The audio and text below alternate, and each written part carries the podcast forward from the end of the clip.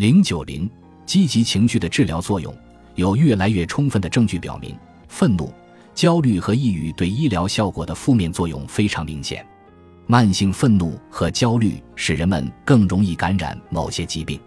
抑郁也许不会削弱人们对疾病的抵抗能力，但它会影响病人康复，加大死亡风险。情况严重的体弱病人尤其如此。如果说慢性困扰情绪有很大的危害，那么与之相反的情绪在一定程度上会产生积极的效果。